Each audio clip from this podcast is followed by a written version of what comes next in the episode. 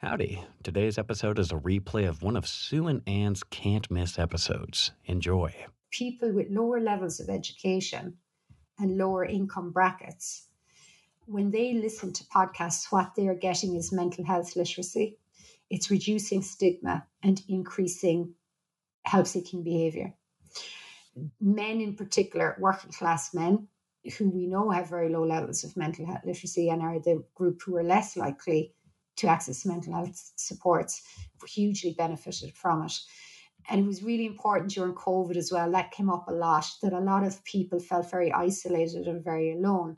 And when they're listening to mental health related podcasts, it gives them a sense of connection and it gives them a sense of hope. An additional thing was that there are also people who have dyslexia and perhaps other different people who've experienced a lot of trauma who might find it difficult to concentrate what they like about podcasts is they can listen whenever they want at a time that works quite well for them. And then they can listen to the same episode two or three times until they feel like they've totally got it. Welcome to Therapist Uncensored. Building on decades of professional experience, this podcast tackles neurobiology, modern attachment, and more in an honest way that's helpful in healing humans. Your session begins now with Dr. Anne Kelly and Sue Marriott.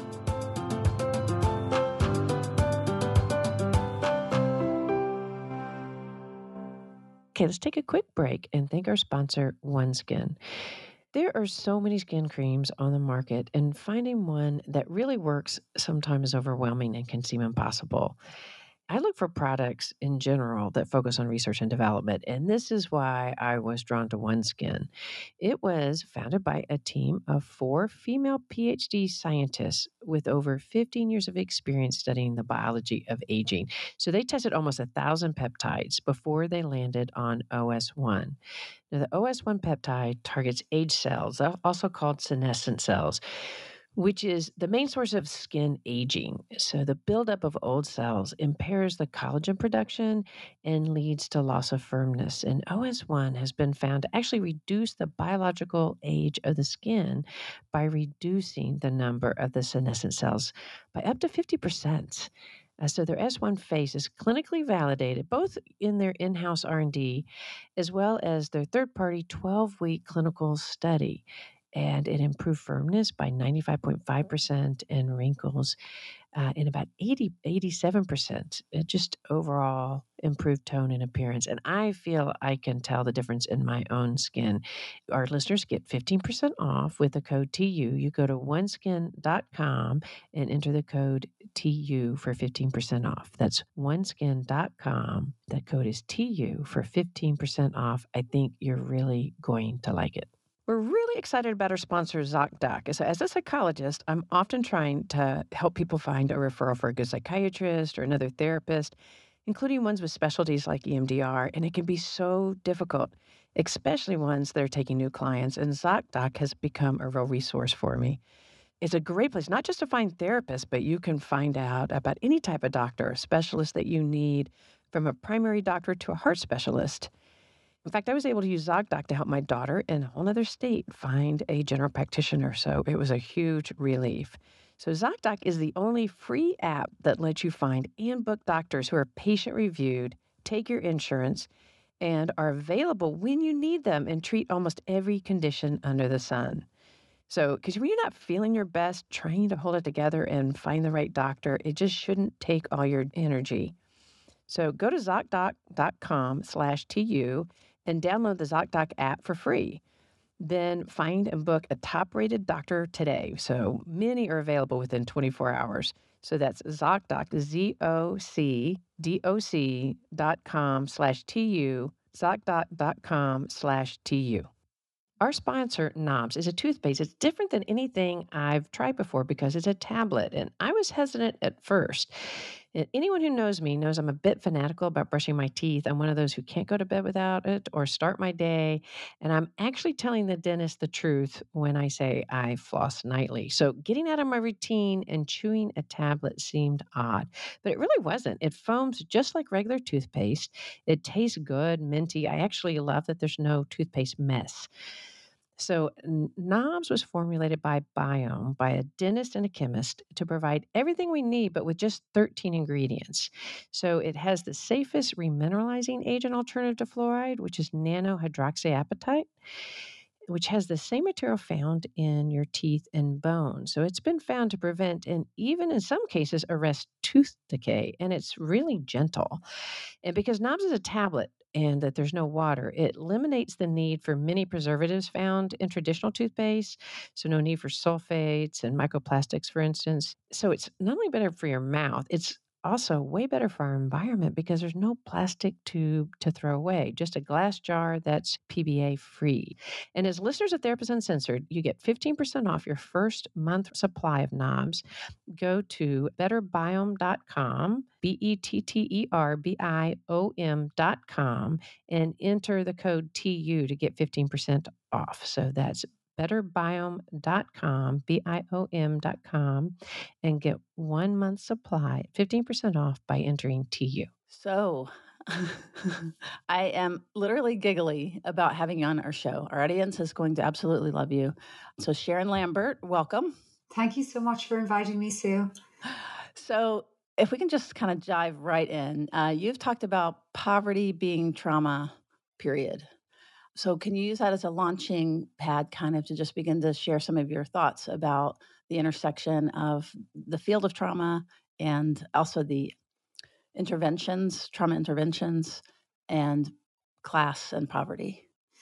So, we've known for a long time in psychology that there's a significant amount of people who live in poverty experience mental health difficulties. And sometimes when you read the literature, it can say things like, well, what came first, the mental health or the poverty? But we know that it's the poverty came first.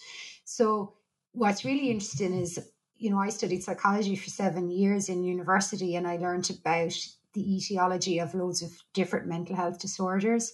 And never once did I read that poverty was the, an etiology for a mental health disorder when it's probably one of the biggest predictors for depression and substance use disorder.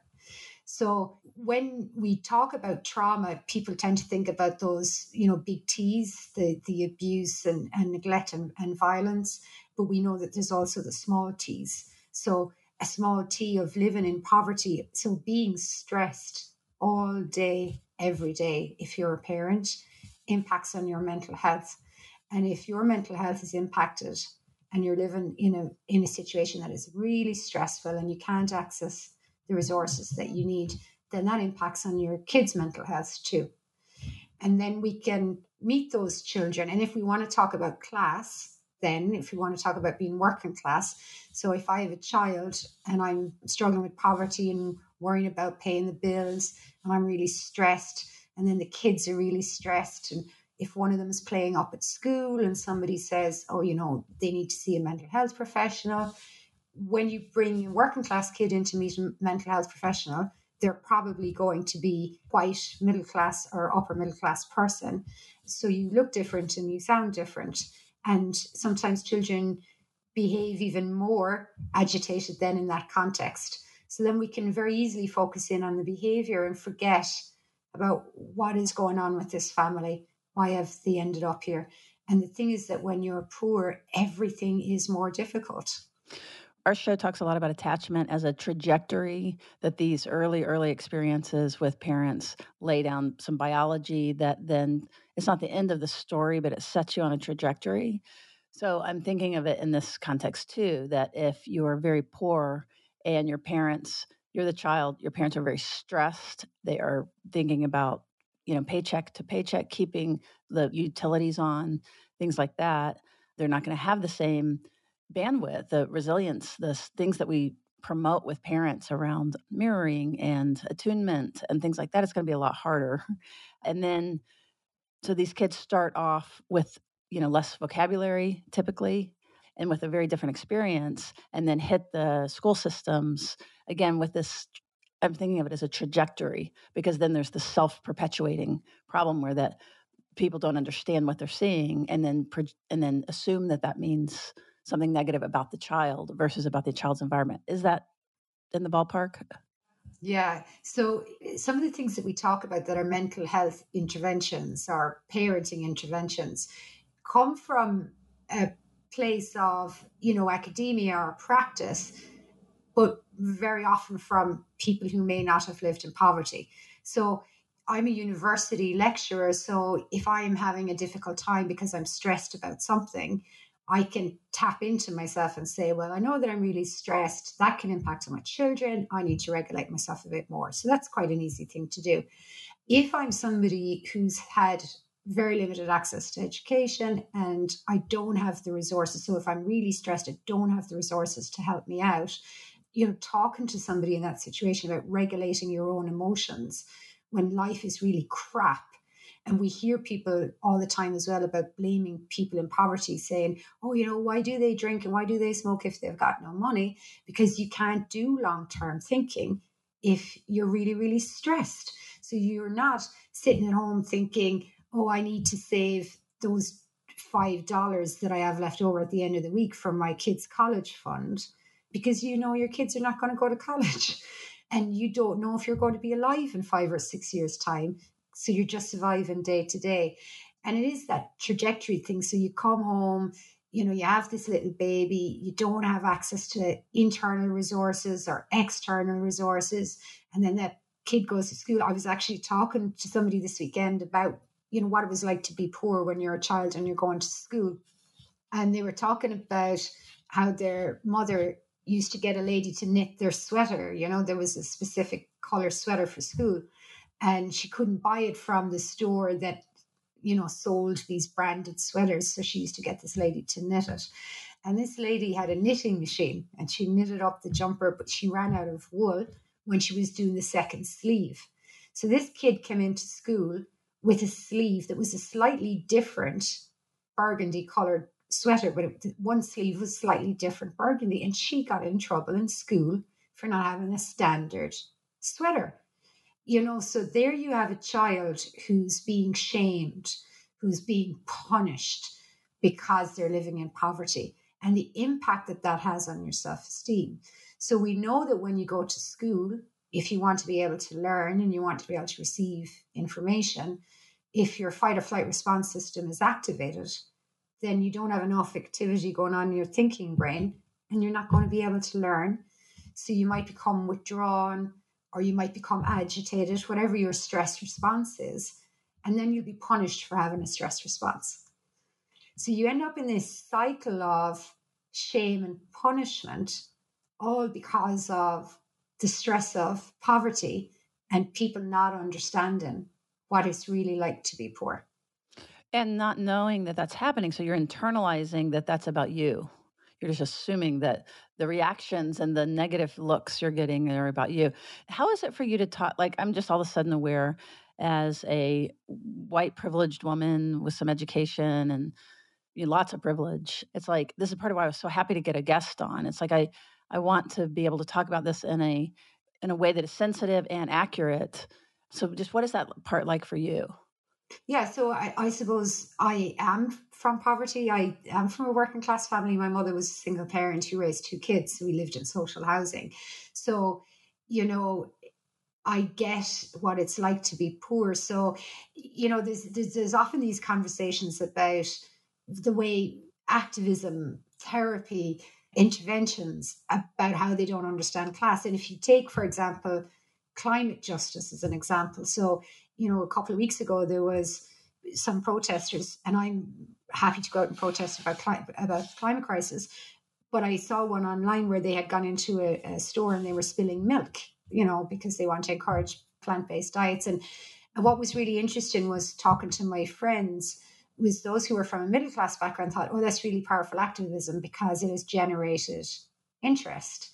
If you talk to people from working class backgrounds and people who were very poor, we were horrified because we know what it's like to not have any milk or to have one carton of milk and to watch your mother cry if that milk has accidentally been spilt over because you know that there is no more money today to buy another carton of milk.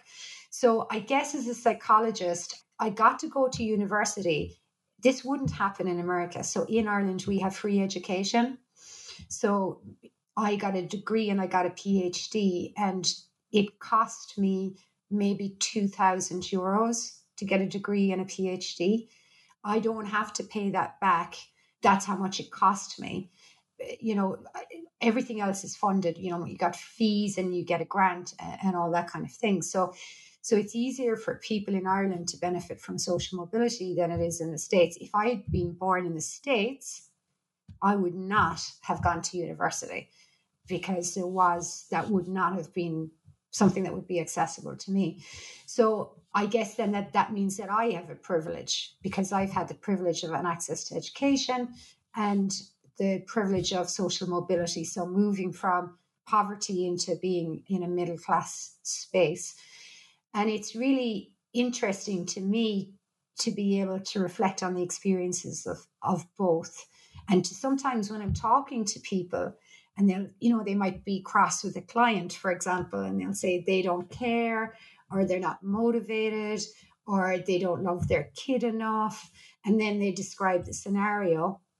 And what some people view as resistance is actually shame or it's just simply not understanding that some people do not have the price of the bus to get to an appointment or they do not have people who will take care of the kids you know so it's just interesting to me that you have a whole bunch of people who really want to help others but sometimes perhaps don't understand the struggles that they have. And i think addiction is a really good example because we know that that wealthy people use more drugs and alcohol than poor people. Um, they they spend more money on it but poor people have much poor, uh, much worse outcomes as a result of drug and alcohol use for two reasons. One is the reason why they do it is different. What they need to get from the drugs and alcohol is different. And number two is if they get themselves into trouble with their drugs and alcohol, they can't access the supports. That's right. They can't, there's, you know, they might not be able to call in sick or, you know, have some of those privileges.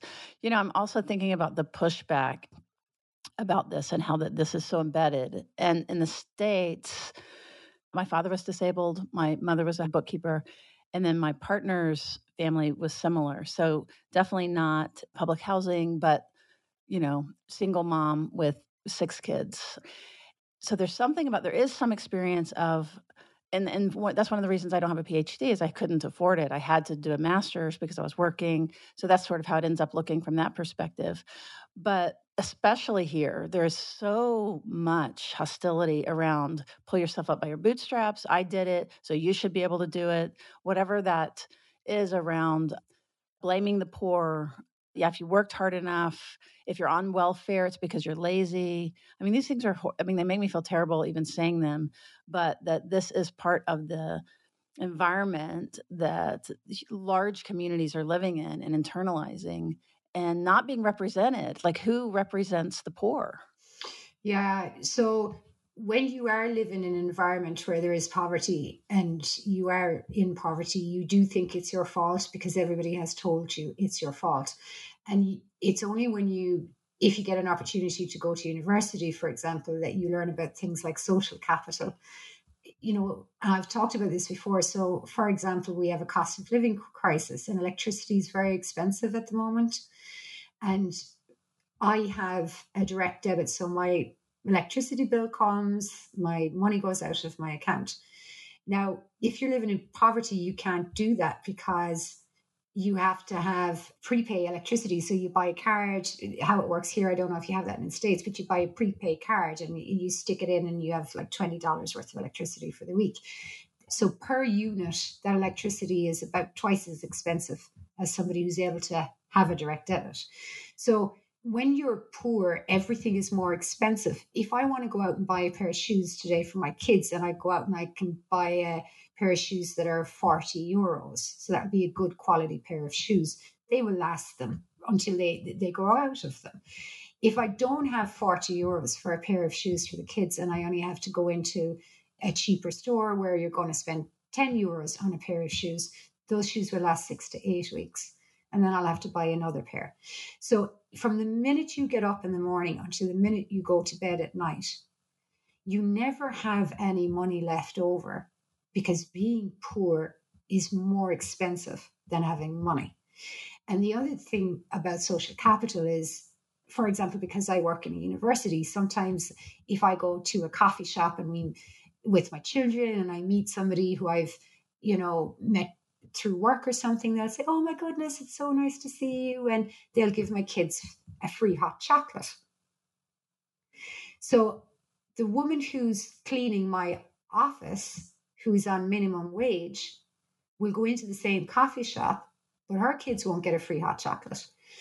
But the woman who can afford to pay that for the hot chocolates gets them for free. So it's little things like that happen on a daily basis that means that when you have money, it's easier to get money and it's easier to get things for free. When you have no money, it's impossible to get money. If you do borrow money, it's from, you know, very dubious places that end up charging you huge amounts of, of money. You can never get ahead then. So to tell somebody to pull themselves up by their bootstraps, they ain't got no bootstraps. They haven't got them, and you need to give them to them so that they can then pull up their bootstraps. There seems to be this thing in the States about being self-made and, and self and there are very few people who are self-made. It's largely a myth. And often the people who are held up as you know you could be this guy. No you can't because that guy's dad owned an oil company or something. So what's really interesting then as well is that the kind of people in the middle what we call here the squeezed middle. So they're the people who are working really hard, but they, you know, they have some money to go on holidays, but they still, it's really, things are tough. And, you know, if they get a medical bill, worrying about that, or where do you get the money to go to college? So what's really interesting is that those people are pitched against the poor people. And what you have is two groups of people who are struggling, and the people who are not struggling, who hoard a huge amount of wealth are happy to sit back and watch two groups of people who struggle go against each other because it takes attention away from who's hoarding the wealth and what policies are keeping people in poverty.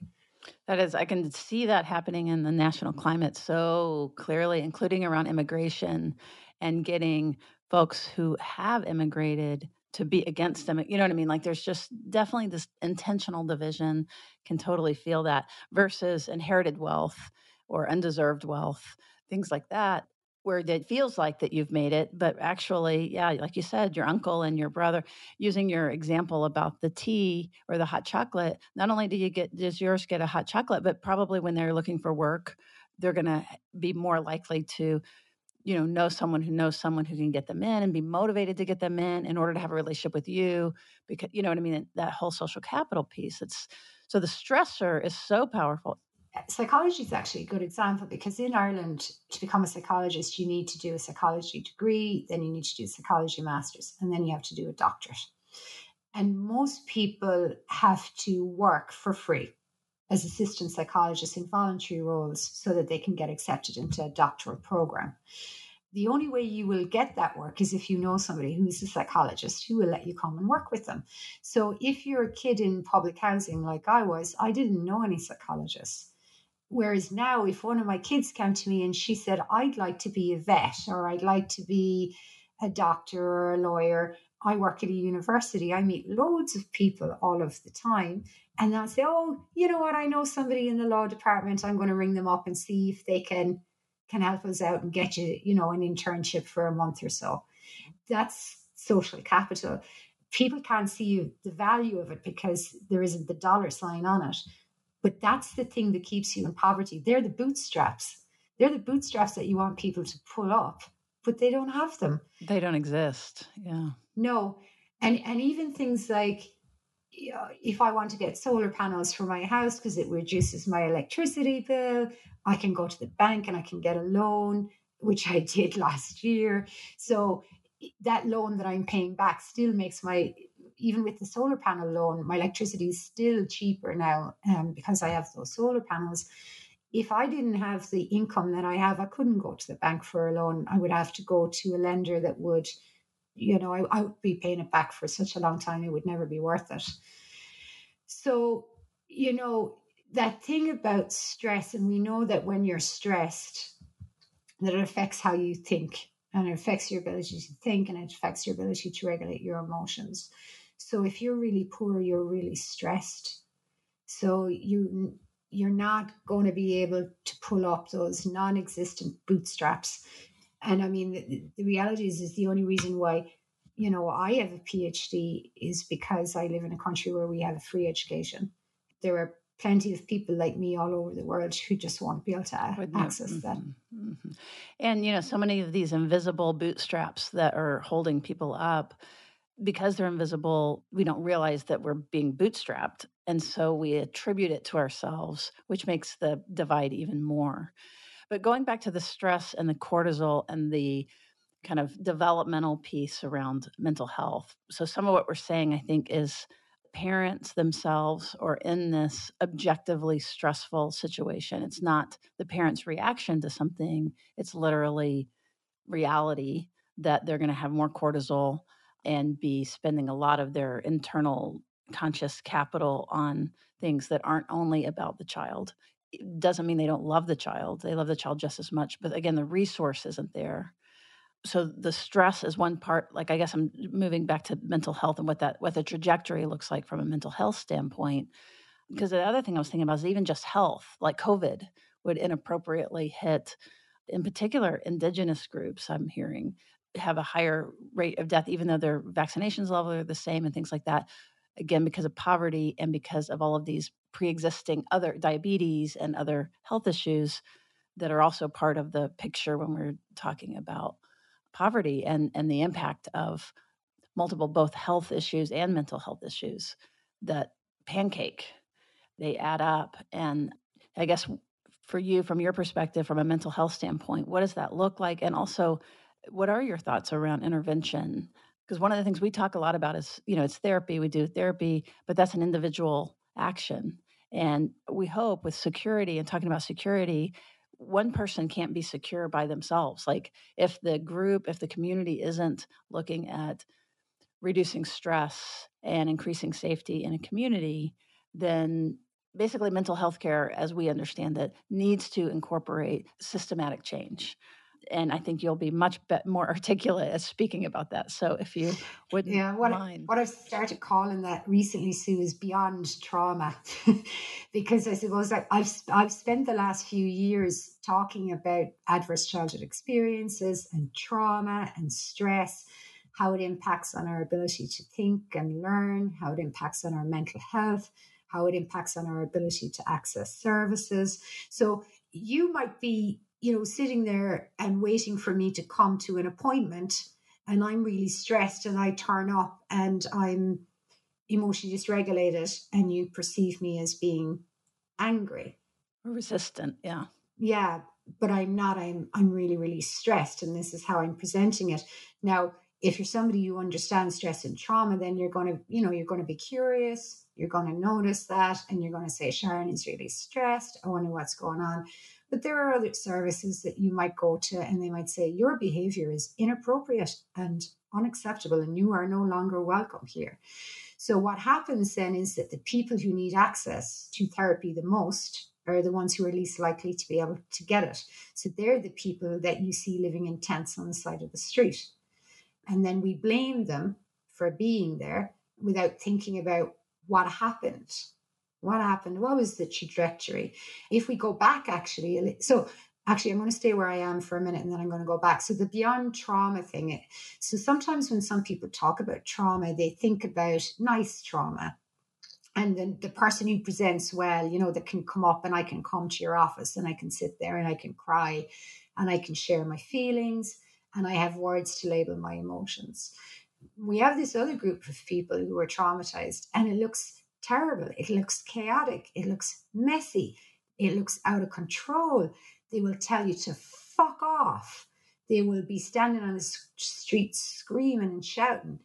They're traumatized, but they're a group of people that some people don't want to work with, you know, because we have to accept that trauma is is messy trauma is chaotic trauma is angry and it's scary and it's frightening so the beyond trauma then is I think that we've reached a point where most people know about trauma, what it is, and the impact that it has on thinking and behavior. So now we need to move beyond that awareness piece and say, well, it's great to be aware of it, but we still have these perpetuating cycles. And people who talk about, for example, the cycle of addiction. no cycle of addiction, there's the cycle of trauma. Um, the cycle of poverty, that's the cycle of trauma. So we have to start looking at those systems and say, how do we break these cycles? There are people who are resistant to that because they'll say, well, if you're poor, it's your fault. If you're in addiction, it's your fault. If we don't start to help people who are in those situations, it costs you more money. It makes the place where you live feel more unsafe. So we need to move beyond trauma and start looking at systems and structures. So if you look at the trajectory, and I'm going to take the United States as an example. So we're going to pretend that I'm a woman in the United States and that I'm pregnant. And I'm going to compare it with the Irish context. In Ireland, the minute you get pregnant, you are entitled to free medical care, irrespective of your income. Every single woman in Ireland is entitled to free medical care. So all of your scans in the hospital are free, all of your doctor's appointments are free. When you go in to have your baby, that's free. You get charged absolutely nothing. And then when you come home, your baby's developmental checkups are free for the first three years. All of their vaccinations are free. And your doctor's appointments are free for the next six weeks as well. If you're working here, you're entitled to paid maternity leave for anywhere between six to nine months. So you get paid to stay at home and look after your baby for six to nine months. If you're not working, you're entitled to a state maternity benefit, and you're also entitled to get that for up to nine months. So if I was in the States, I would have none of that. The minute I get pregnant, if I do not have an amazing insu- health insurance and I don't have this really great job, the minute I get pregnant, I'm now heading into super stressed territory because how am I going to afford my medical appointments? How am I going to take a week off after my baby's been born? Like, you know, in, in the States, there are some people going back to work four or five weeks after having a baby. In Ireland, it is illegal to sell puppies. It's illegal to separate puppies from their parent dog, their parent mother, because of the impact that it has on the puppy's well being. But in the States, you take mothers from their babies who are physically and mentally tired and they have to go out and they have to work to provide for their family. There's the start of your trajectory. So so we can talk about mental health and we can talk about attachment we can talk about all of those things but we have to talk about the fact that all of those things are made worse by the fact that people live in countries that have policies that don't allow you to have good mental health. So you know i can blame poor people all i want but we're back to the bootstraps. Where are their bootstraps when all of those policies don't exist? And I know because we get a lot of students from the States who come here for a year to study psychology and and they're just like, how come you don't have to pay for education? And how come, you know, I was talking to one of our students the other day and, and her brother studied to be a lawyer, and I think he's got a student debt of hundred thousand dollars. That just wouldn't happen here. I just I was teary as you were describing what uh, you know a pregnant woman's like the holding that happens for her and for that baby from the beginning and the exact opposite of that here. And again the the culture and the narrative is entirely different around all of this. And it's like it's like what is wrong with us? So these changes have to be institutional and political and it's not socialism because they're universal benefits. You know, sometimes people who have power and control and have money, the things that I've described to you in terms of, of you know, free maternity care and free education, you know, sometimes people think, oh, that's socialism. I live in, in the Republic of Ireland. We're not a Marxist country. We've had free education here since the 1960s or 70s. I, I think the 1970s. So we're not a socialist country. We're just a country that recognizes actually that children and babies in particularly are, are entitled to universal care. So it doesn't matter whether you earn $20,000 a year or you earn $250,000 a year, you are entitled and your baby is entitled to exactly the same services for free. So we have a, a, child benefit payment, for example, that's a universal payment. So from the minute your child is born until the minute that they turn 18, you get a monthly payment into your bank account every month. It's a universal child benefit. Every single parent in Ireland gets that, irrespective of their income, because that is a universal benefit for children. So it's making sure that all children have access to the same thing. So once you level that playing field, now you're starting to create bootstraps. Yeah, th- those are your bootstraps. That's great.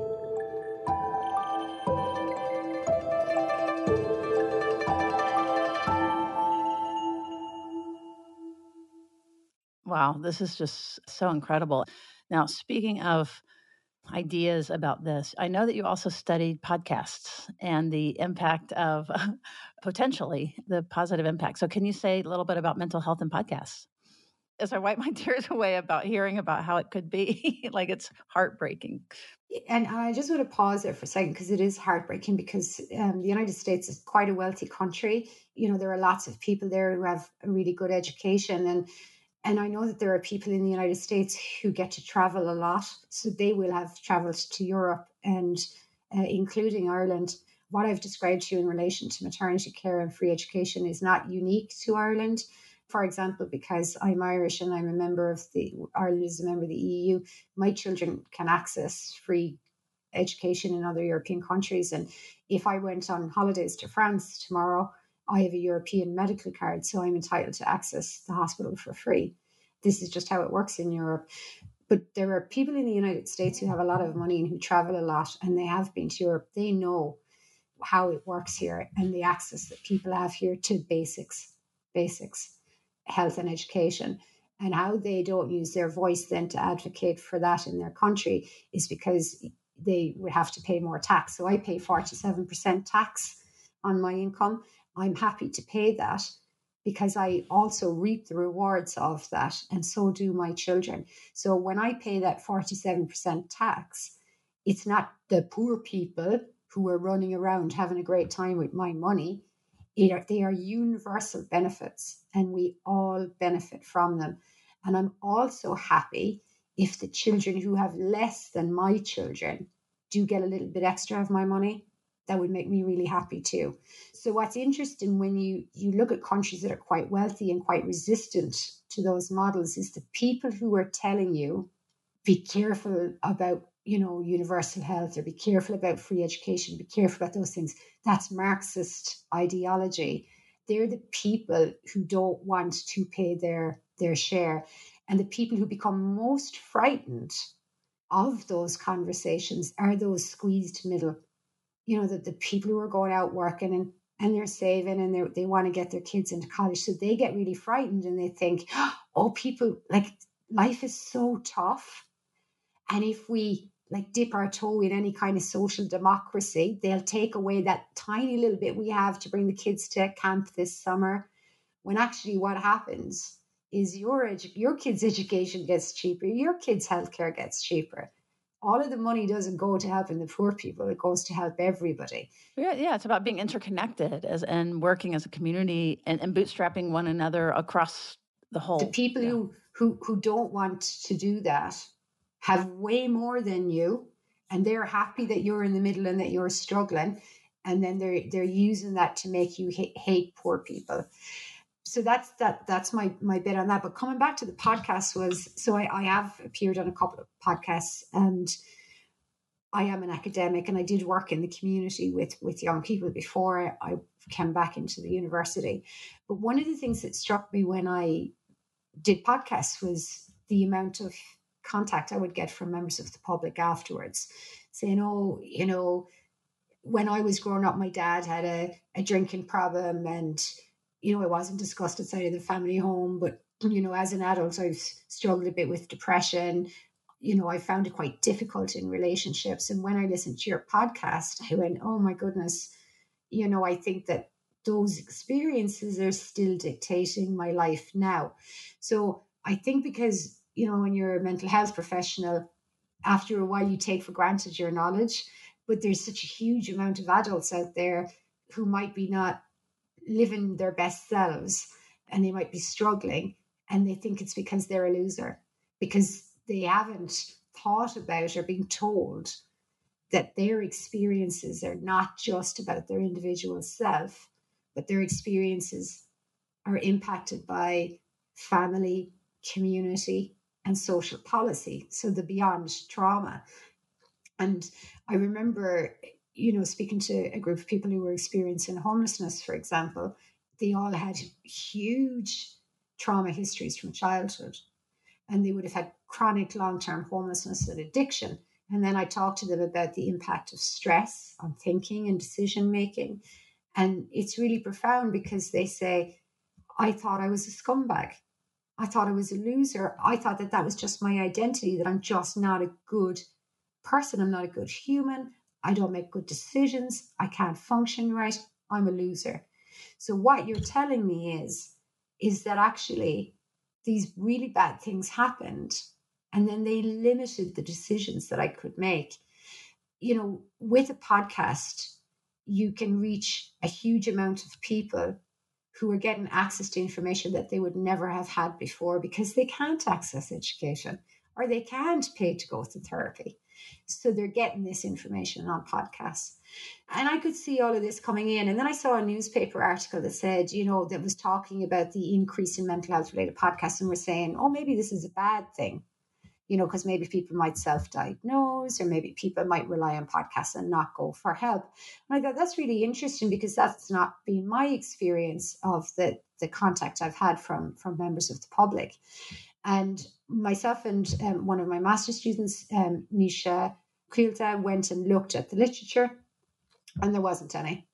So we said, this is really interesting. We don't know why people are listening to mental health related podcasts and if and when they are listening to them what are they doing with the information so we sent out a survey and um, 722 people responded to that and what we found was that people with lower levels of education and lower income brackets when they listen to podcasts what they're getting is mental health literacy it's reducing stigma and increasing help seeking behavior people in the higher income brackets with higher levels of education are also listening to mental health related podcasts, but they're listening to them for different reasons.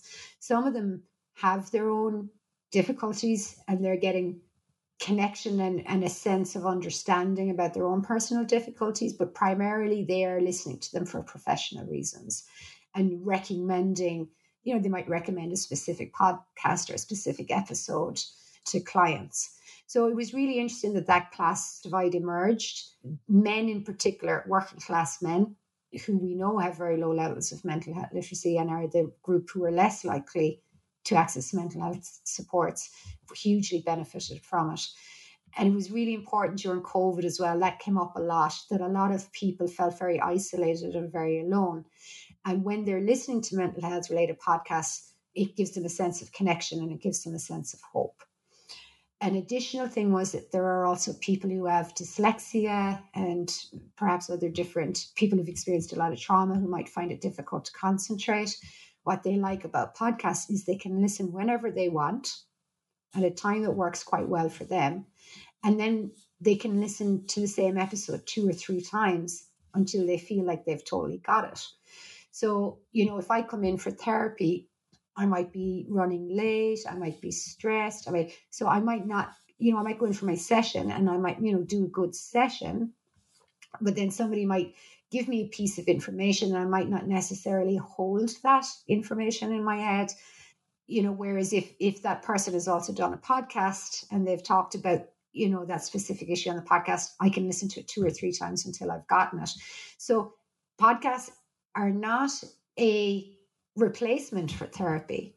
Podcasts are a way of bringing concepts to people who are resistant to therapy and then helping them to understand that these emo- emotional distress and that the pain that they have that that is something there are people out there who have experienced it too there are people out there who will help you and it is not your fault so that was probably the most over overwhelming thing that came from it. So so we've we've a paper published under review, and one of my colleagues, Reagan Murphy, who's a, a wizard statistician, worked on that one. And then we have another paper where we, you know, so, you know when you do a survey and you always put in a box at the end that says any other comments.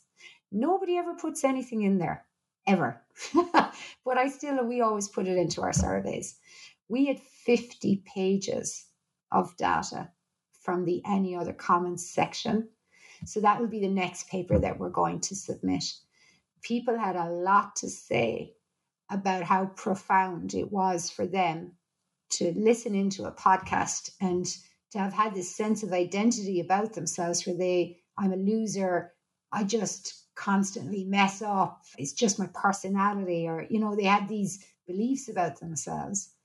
And then they get access to this information, which, if you've gone to university, you take for granted they hear this information for the first time and they go, oh my goodness. So, adversity during your childhood can impact the way in which you engage in the world around you. It can impact on the way in which people see you, and it can impact on the way in which services do or do not let you have access. So beautiful. I've got goosebumps for sure because that's, um, you know, I, I heard you on Blind Boy podcast, so I want to mention him. He was fantastic, and and that episode was fantastic. As a matter of fact, a listener of ours alerted me to that podcast to find you. We were talking about some of these larger issues related to mental health. So our listeners are feeding us back kind of okay here here's the direction we're listening and then we're finding you and then we're amplifying it. Our experience is, is exactly similar. We ann and i are just we've been overwhelmed with the stories that are coming in and it's just such a privilege to be able to bridge things like this and those words and we'll highlight we'll probably do a clip of what you just said around amplifying this message of literacy, like increasing literacy and, and taking the shame away. That is our most important thing around that these things have happened to you. It's not you. We say, you know, it's not just, uh, it's not me, it's my amygdala, as a tagline kind of we say. But what you're saying is so important and so validating and so inspiring for us to continue and for, I hope, other mental health. There's so many of them. I was curious, did any particular ones or kinds show up on your study? Yeah, so I suppose we had predominantly an Irish audience in terms of who filled it in. So there were so Blind Boy was in there, and there's the two Norries, um, which your your listeners one of. The two Norries are two working class men who came from an area of socioeconomic deprivation. They experienced adversities during their childhood. They both developed addictions. James was a heroin user and he was homeless and he was in and out of prison. And Timmy was drinking and, and gambling and using cocaine and he was uh, involved in a lot of violence and he was in and out of prison too. They're both now university graduates and because you can you can go to university you can do that for education yeah um, so they timmy for example learned how to read and write in prison and when he was in prison, then he was diagnosed with dyslexia, and he felt a lot of shame when he was trying to go to school. His mother had had really significant mental health issues. I, I we were talking a couple of weeks ago, and just for people who don't understand poverty and kids, so his mother was very stressed, and she had very significant mental health issues, and she wasn't able to care for the children, and sometimes there would be violence in the house, and and Timmy would sometimes wet the bed at night time because he was frightened. And his mother couldn't care for him. It's not that she didn't want to, she struggled to care for him. So he would sometimes go to school smelling of urine, and then he would be called the pissy kid. And then because he had undiagnosed dyslexia, he was regularly described as stupid. So that's his trajectory then. So you don't go to college, you don't get a job, nobody around you goes to college nobody around you works. And actually, there's a lot of status involved in, in crime because that's who you look up to, because that's who's in your community. During lockdown, during the first lockdown, they were aware of, of other people that they know who were struggling with recovery, and they decided to set up their little podcast, um, the Two Norries. So they came up a lot because you know, I suppose their lived experience is quite profound and it gave a lot of hope to to the people who are most marginalized. And then Blind Boy, the one, the person you mentioned there, Blind Boy, who, who would be very popular here and and internationally, he talks about democratizing psychology.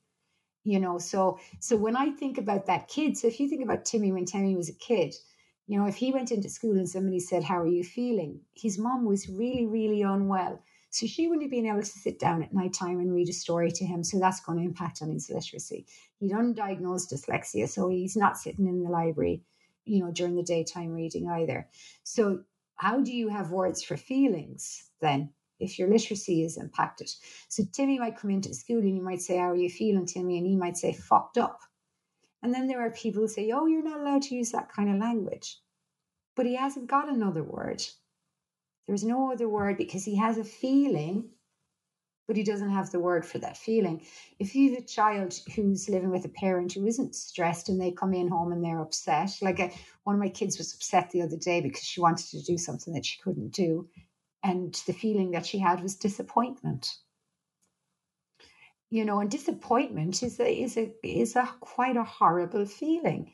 And it can make you quite angry if you don't know how to label it and you can't chat about, you know, I'm disappointed and sometimes you don't get your own way and that sucks, but sometimes life is just like that. And let's look at all of the other positives. So if you've time to spend with that kid and explain that, then the next time they have that feeling, they go, Oh, this is disappointment. I know what it feels like.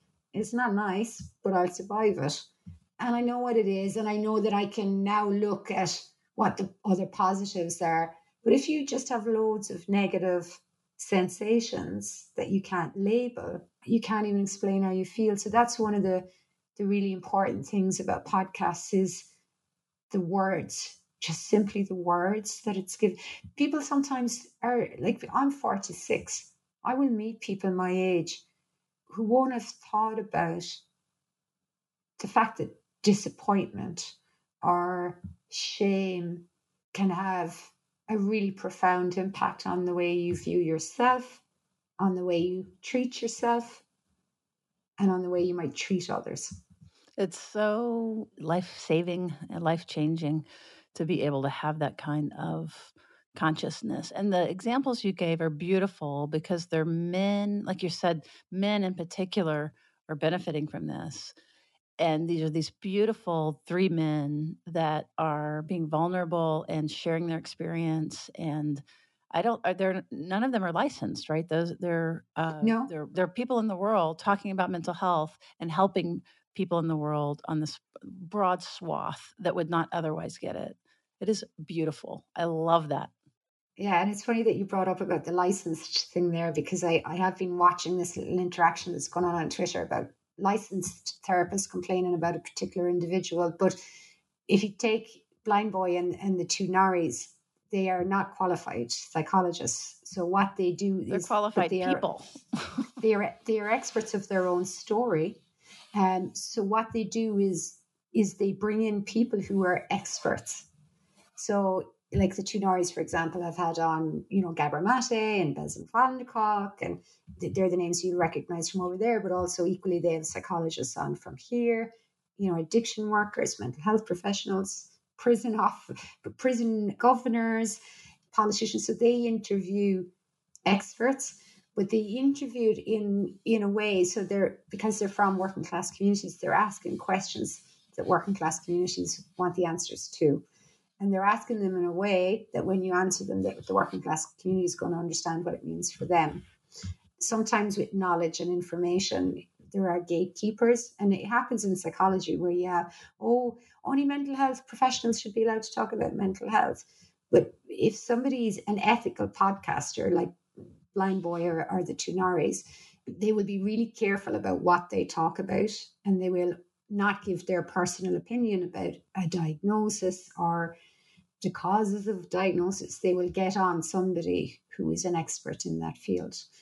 So, in terms of podcasts, one of the things I do think is that there are a couple of them out there that I would say are not ethical because there's a lot of people who are very hurt and confused and angry coming out of the pandemic this happened before uh, when we had the Spanish flu uh, in the early 1900s.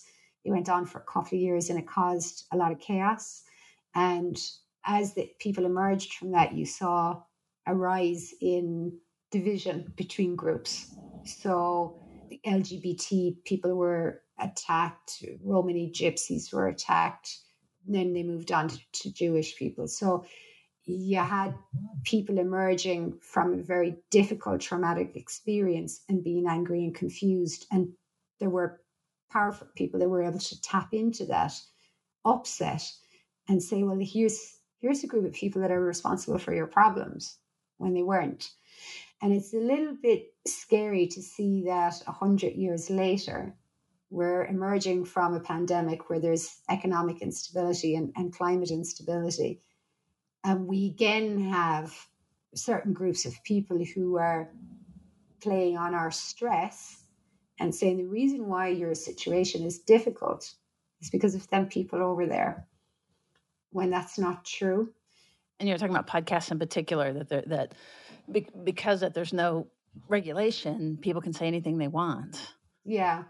So i suppose for me one of the things that came out of the podcast study was there were one or two podcasts mentioned in there that certainly psychologists or mental health professionals would not recommend to people who are feeling, you know, vulnerable. So I suppose one of the things I'd like to see here in, in Ireland would be that perhaps our our health department would say podcasts are a useful tool for the development of mental health literacy. Here's some that we validate. because there are one or two they're not irish actually they're from the states. Oh that's no surprise. I, I, have him yeah. in mind. I don't know but everyone listening will be filling it in with somebody so yes. Yeah. That's not to say that somebody won't emerge in that space in ireland. I think we've less of a problem with the division in politics here because we have free education and you have free healthcare so we have a little bit of it happening here, but it's nothing like what is happening in the UK or in the United States in terms of groups of people really pulling apart from each other, whole families.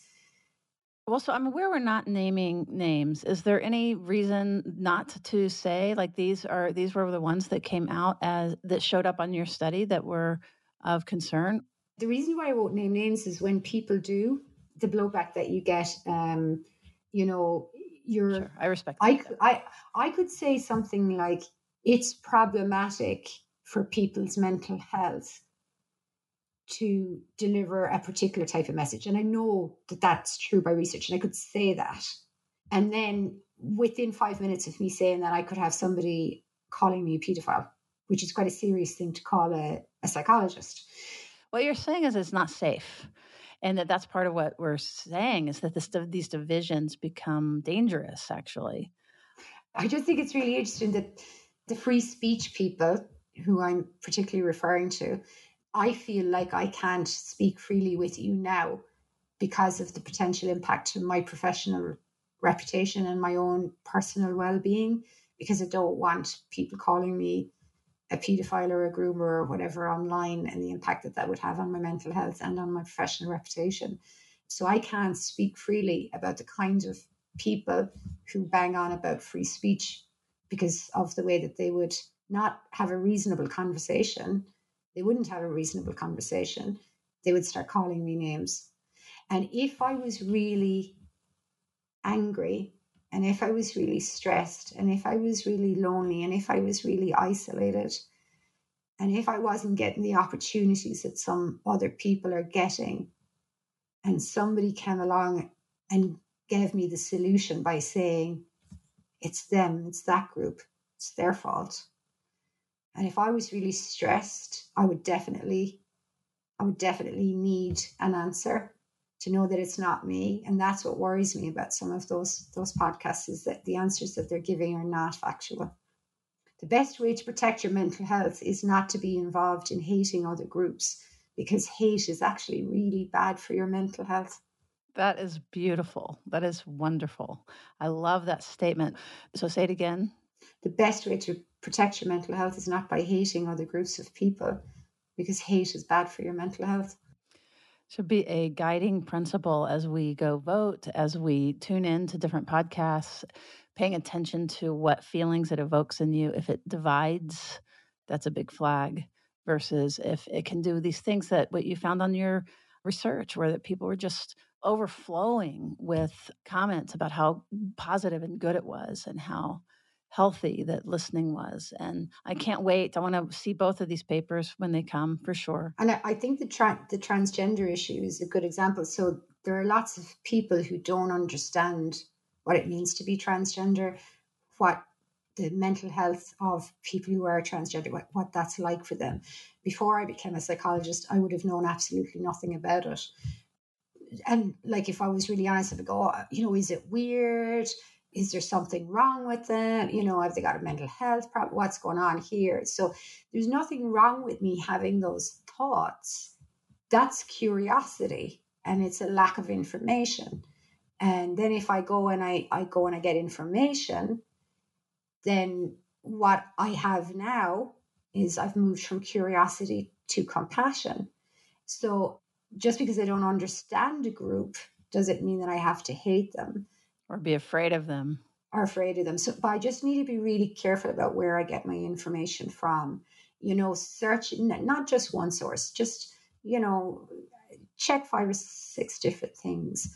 And the other thing is when people give me information, what's their motivation what do they get from from telling me this so that I, I, guess that's something that we do with our students all the time is say you know when somebody says this about a particular group of people whoever they are who is saying it why are they saying it and is it true they're just three questions maybe it is true but i will never know if i don't check all of my my bias, their bias, and go and look at other pieces of information. So I think that one of the things that we need to do is be be curious, be curious, and reach out and get information.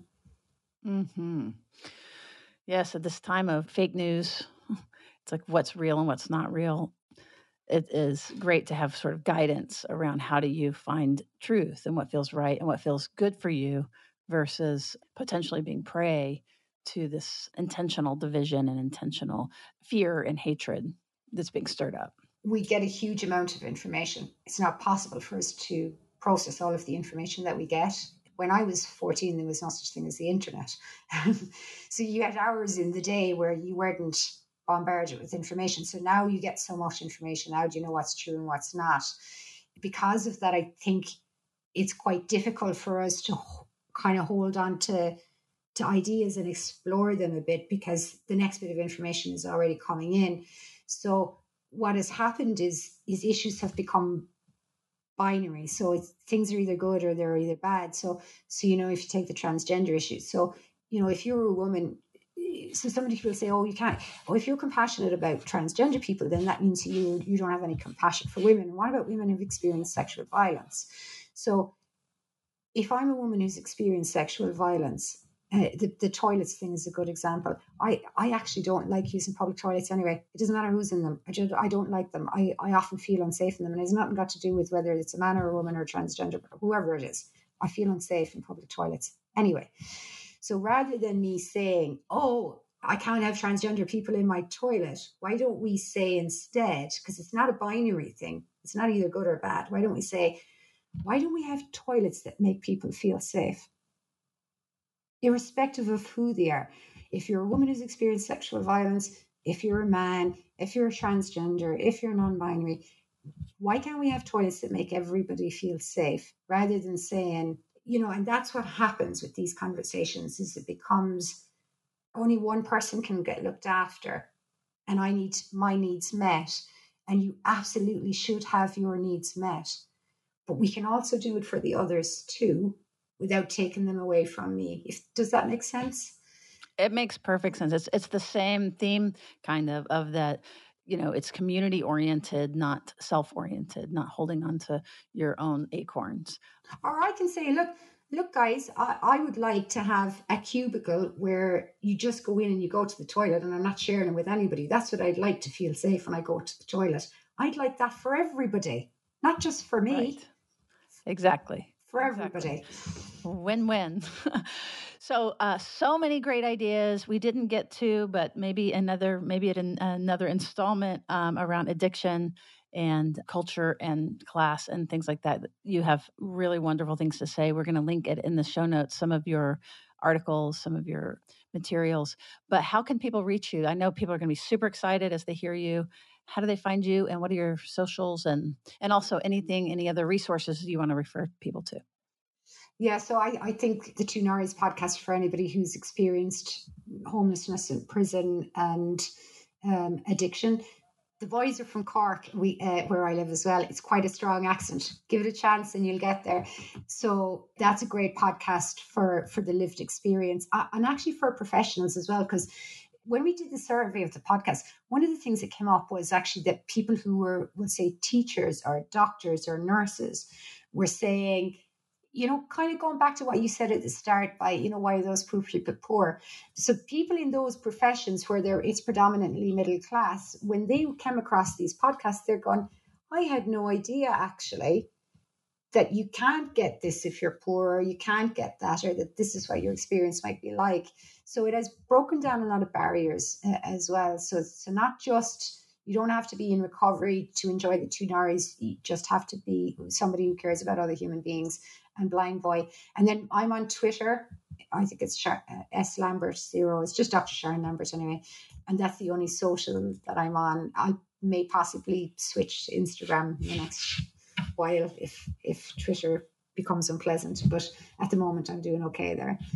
And you said that you that your paper was published now, or that you had released a copy. It's, no, it's it, it's it's a, the preprint of the oh, podcast oh, paper. Is, okay. Yeah, so that's available on um, the on the website of the university where I work, University College Cork. So it's Oquilta, which is the Irish word for woods. So uh, Nisha Oquilta, Oquilta, Lambert, and Murphy, 2022 podcast as a tool for mental health literacy. So that's up as a preprint and the that's the quantitative so that's the, the quantitative data. The qualitative data will be going up in about four to six weeks. Wonderful wonderful. It is uh, amazing and wonderful and been such a privilege. I really appreciate you sharing with us. Thank you so much and I, I want to wish you all the best and i know that things are really difficult in the states right now for lots of different people irrespective of what side you you are on there are lots of people feeling pain. Yeah. So i hope that there's going to be some healing and some recovery for everybody over there. Mm, thank you. I hope so too. All right it's been an honor. Thanks sue.